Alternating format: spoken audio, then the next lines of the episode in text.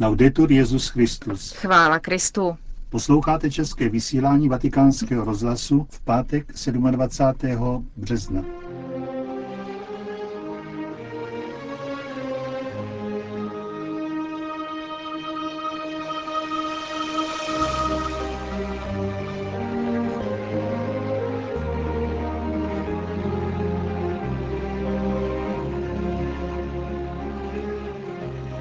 Aktuality z Vatikánu a ze světa a po nich pravidelná promluva otce kardinála Tomáše Špidlíka.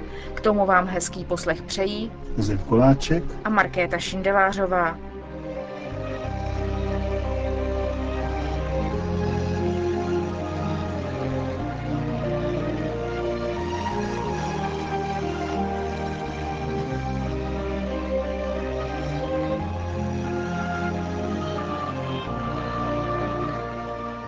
Zprávy vatikánského rozhlasu. Vatikán. Podmínky křesťanů na Kypru, mírová vyjednávání a Afrika, to byla hlavní témata rozhovoru mezi Benediktem XVI. a kyperským prezidentem Demetrisem Christofiasem. Ten se dnes také kromě svatého otce setká s vatikánským státním sekretářem kardinálem Bertonem a sekretářem pro vztahy se státy arcibiskupem Mambertim. Prezident Christofias svatého otce informoval o situaci církve na severu ostrova, o probíhajících vyjednáváních ohledně tzv. kyperské otázky. Jak informuje tiskové středisko svatého stolce, hovořilo se také o mezinárodní situaci, zejména co se týká afrického kontinentu, a byla připomenuta nutnost dobrých vztahů mezi katolíky a pravoslavnými a mezi křesťany a muslimy, protože všichni jsou povoláni ke spolupráci na dobru společnosti a mírovému soužití mezi národy. V průběhu své návštěvy Říma kyperský prezident se setkal také s komunitou Sant'Egidio, jejímu zakladateli profesoru Andrea Vicardimu udělil kyperské státní vyznamenání za zásluhy. Podepsána byla také dohoda mezi Kyperskou republikou a komunitou Sant'Egidio o ekonomické podpoře projektu DREAM, který pečuje o nemocné AIDS Africe. Vatikán. V meditacích křížové cesty v Koloseu letos zazní hlas indické církve. Benedikt XVI. bude křížové cestě v Koloseu předsedat už za dva týdny na Velký pátek. Příprava meditací byla letos svěřena indickému arcibiskupovi z Guwahati, monsignoru Tomasi Menamparampilovi. Viditelné znamení bratrství s indickými křesťany, kteří zejména ve státě Orisa zakoušejí násilí a persekuce. Hovoří monsignor Menamparampil. Myslím, že musíme rozjímat o tématu zla ve světě. Pro nás je tohle téma velmi důležité. Bolest, různé druhy utrpení jsou symbolem přítomnosti kříže Ježíše Krista v našich životech. Musíme je přijmout, protože utrpení má sílu vykoupení. Choďme vždy ke kříži pro inspiraci, ale také když trpíme pro následování nebo obtíže, musíme říkat, Ježíš je s námi.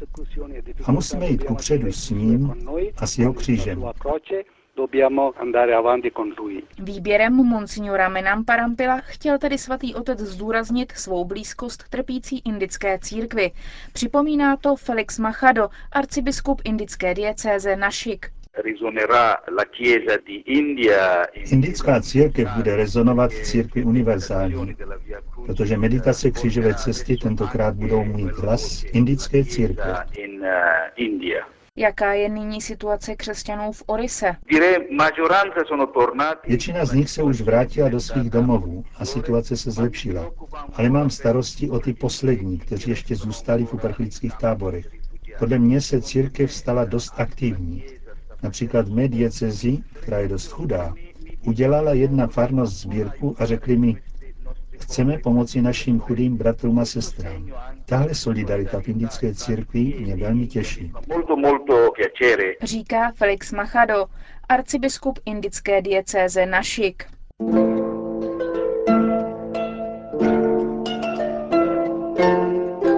Křížová cesta. Pravidelná promluva otce kardinála Tomáše Špidlíka. Na postelní stění kostelů se umístují obrazy s tradičními 14 dními zastaveními křížové cesty.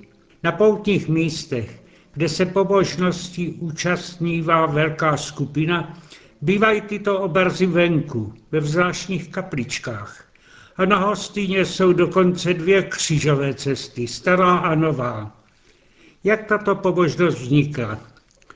Když ve středověku západní rytíři dobili Jeruzalém, rozmnožili se pouti do svaté země, na místa, kde žil a zvláště kde trpěl Ježíš. Pouti byly obdařeny i zvláštními odpustky. Bohužel se na tak dalekou cestu mohli vydávat jenom lidé zámožní, osvobození od nutných prací a zdraví. Otcové za řádu svatého Františka, kteří svatá místa opatrovali, chtěli tuto pobožnost umožnit i prostým lidem. Proto ta místa, kde se poutníci zastavovali, dali vymalovat a umístit v kostelích. Tak vzniklo 14 známých zastavení této pobožnosti. Jaké motivy vedly k tomu, že se stala tato pobožnost tak oblíbenou? Naznačuje to sám její název Křížová cesta. Spontánně porovnáváme život s cestou, na které zažijeme mnoho nečekaných setkání. Některá jsou potěšitelná, ale všichni si umějí postěžovat, že jsou tu i setkání bolestná. V těch okamžicích potřebují někoho, kdo by jim obnovil odvahu a chuť pokračovat. Obyčejně se to děje poukazem na ty, kteří jsou na tom hůř než my sami a přesto nestrácejí odvahu. Když jsem si jako chlapec někdy postěžoval, že to mám do školy daleko a že prší, hned jsem slyšel od matky, podívej se na tvého kamaráda, má třikrát daleko a nebere si ani dešník a píská si. To jsou ovšem potíže a potěch jenom chlapecké. Lepší povzbuzení jsem slyšel od babičky, když jsem si naříkal, že mě bolí zub. Co pak je to zub? Všimni si, že já ležím v posteli, bolí mě celé tělo a slyšíš mě plakat? V náboženství se tato psychologie prohlubuje příkladem svatých a nejvíce samého Krista. Jeho životní cesta na zemi začala rozhodnutím na nebi a skončila na nebe vstoupením a přesto se jeví jako křížová. Nerozjíváme tedy jeho utrpení proto, abychom uvažovali o tom, jak je život těžký, ale právě naopak, abychom přišli na lepší myšlenku, že nás životní těžkosti chtějí přinutit, abychom ztráceli odvahu a zapomněli na to, kam nakonec máme dojít. Ve 14 obrazech se tu symbolicky zhrnují ty nejčastější potíže. Hned na počátku u prvního zastavení vidíme jejich kořen. Být nespravedlivě posuzován od druhých, to je něco tak častého, že už i děti se proti tomu podrážděně hájí a bojí se. A co dělá rozumný člověk v takových případech? Odvolává se k vyšším autoritám, aby se ho zastali. Kristus je nespravedlivě souzen nejvyššímu zástupci lidské moci, ale je si jist, že mu mohou uškodit jenom tolik, kolik je jim dáno z hůry od Boha. Proto bere jejich rozsudek jako od Boha a věří, že jenom tak může mít smysl. Jde tu o rozsudek nejtragičtější, jaký člověk nad člověkem může vyslovit. Rozsudek smrti. Rozsudek boží je jenom rozsudek k životu. Který z těchto dvou rozsudků převládne, fakta, která následují, nám dokazují, že převládlo lidské násilí a že křížová cesta dovedla Ježíše k nejpotupnější smrti. A co učinil Bůh Otec, k jehož autoritě se odvolal, jej opustil? Není myslitelné, že by ten, který dává i květům, i nám a ptactvu, nemohl uchránit svého syna před Pilátem. Tedy kdo vlastně odsoudil k smrti? Dotýkáme se tu jednoho z velmi vážných teologických problémů. jak rozřešíme to sejmý protiklad. Z jedné strany věříme, že vláda Boží nad světem je absolutní, že bez vůle Boží nikomu nespadne ani vlas z hlavy, a z druhé strany převládá na světě tolik nespravedlnosti, že jim musel podlehnout i ten, kdo je nejnevinnější a Bohu nejmilejší. Odvolal se k božímu soudu, ale soud boží ustoupil soudu lidí. Je jasné, že pouhou spekulací bychom tuto otázku nikdy nerozřešili. Musíme proto k problému přistoupit poděkud z jiné strany. Ne ze soudu lidského k božímu, ale obráceně. Řekli jsme, že Bůh odsuzuje všechny lidi jenom k životu. K tomu je stvořil ale nečteme snad v Bibli, že i on odsoudil Adama k smrti pro jeho neposlušnost? Nečteme. Když nemocný sám vypije jed, neodsoudil ho k smrti lékař. Smrt je přirozený následek pošetilého skutku nemocného. Lékař, který to zjistí, smutně pokrčí ramenu a povzdychne se, že už zde nic nemůže dělat. Takový je lékař lidský, ale takový není lékař boží. On a jenom on může způsobit, že i ten smrtelný jed se stane současně i lékem k znovu obrazení života. Svými hříchy, to jsou neposlušností k principům věčného života, lidé stále odsuzují sebe i své blížní k smrti. Život všech se stává cestou křížovou.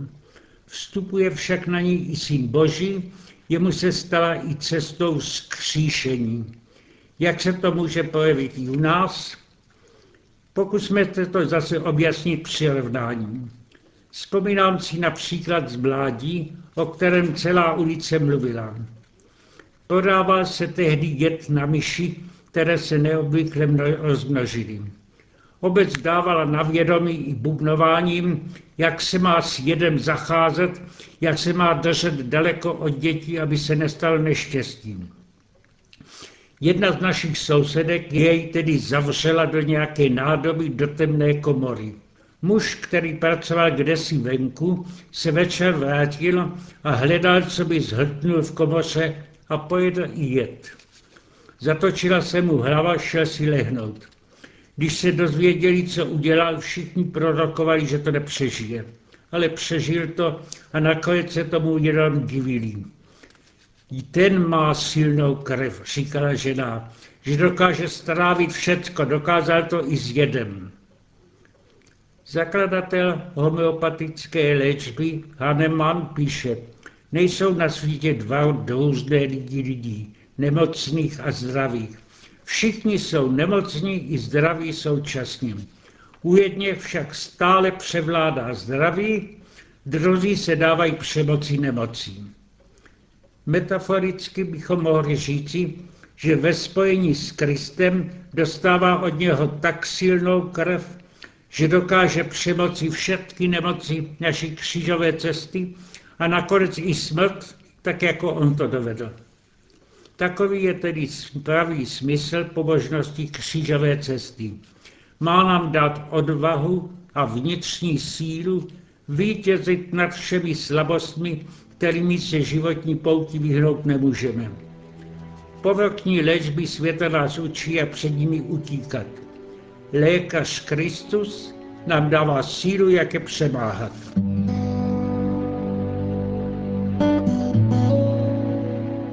Slyšeli jste promluvu otce kardinála Tomáše Špidlíka a s ní končíme české vysílání vatikánského rozhlasu. Chvála Kristu. Laudetur Jezus Christus. thank you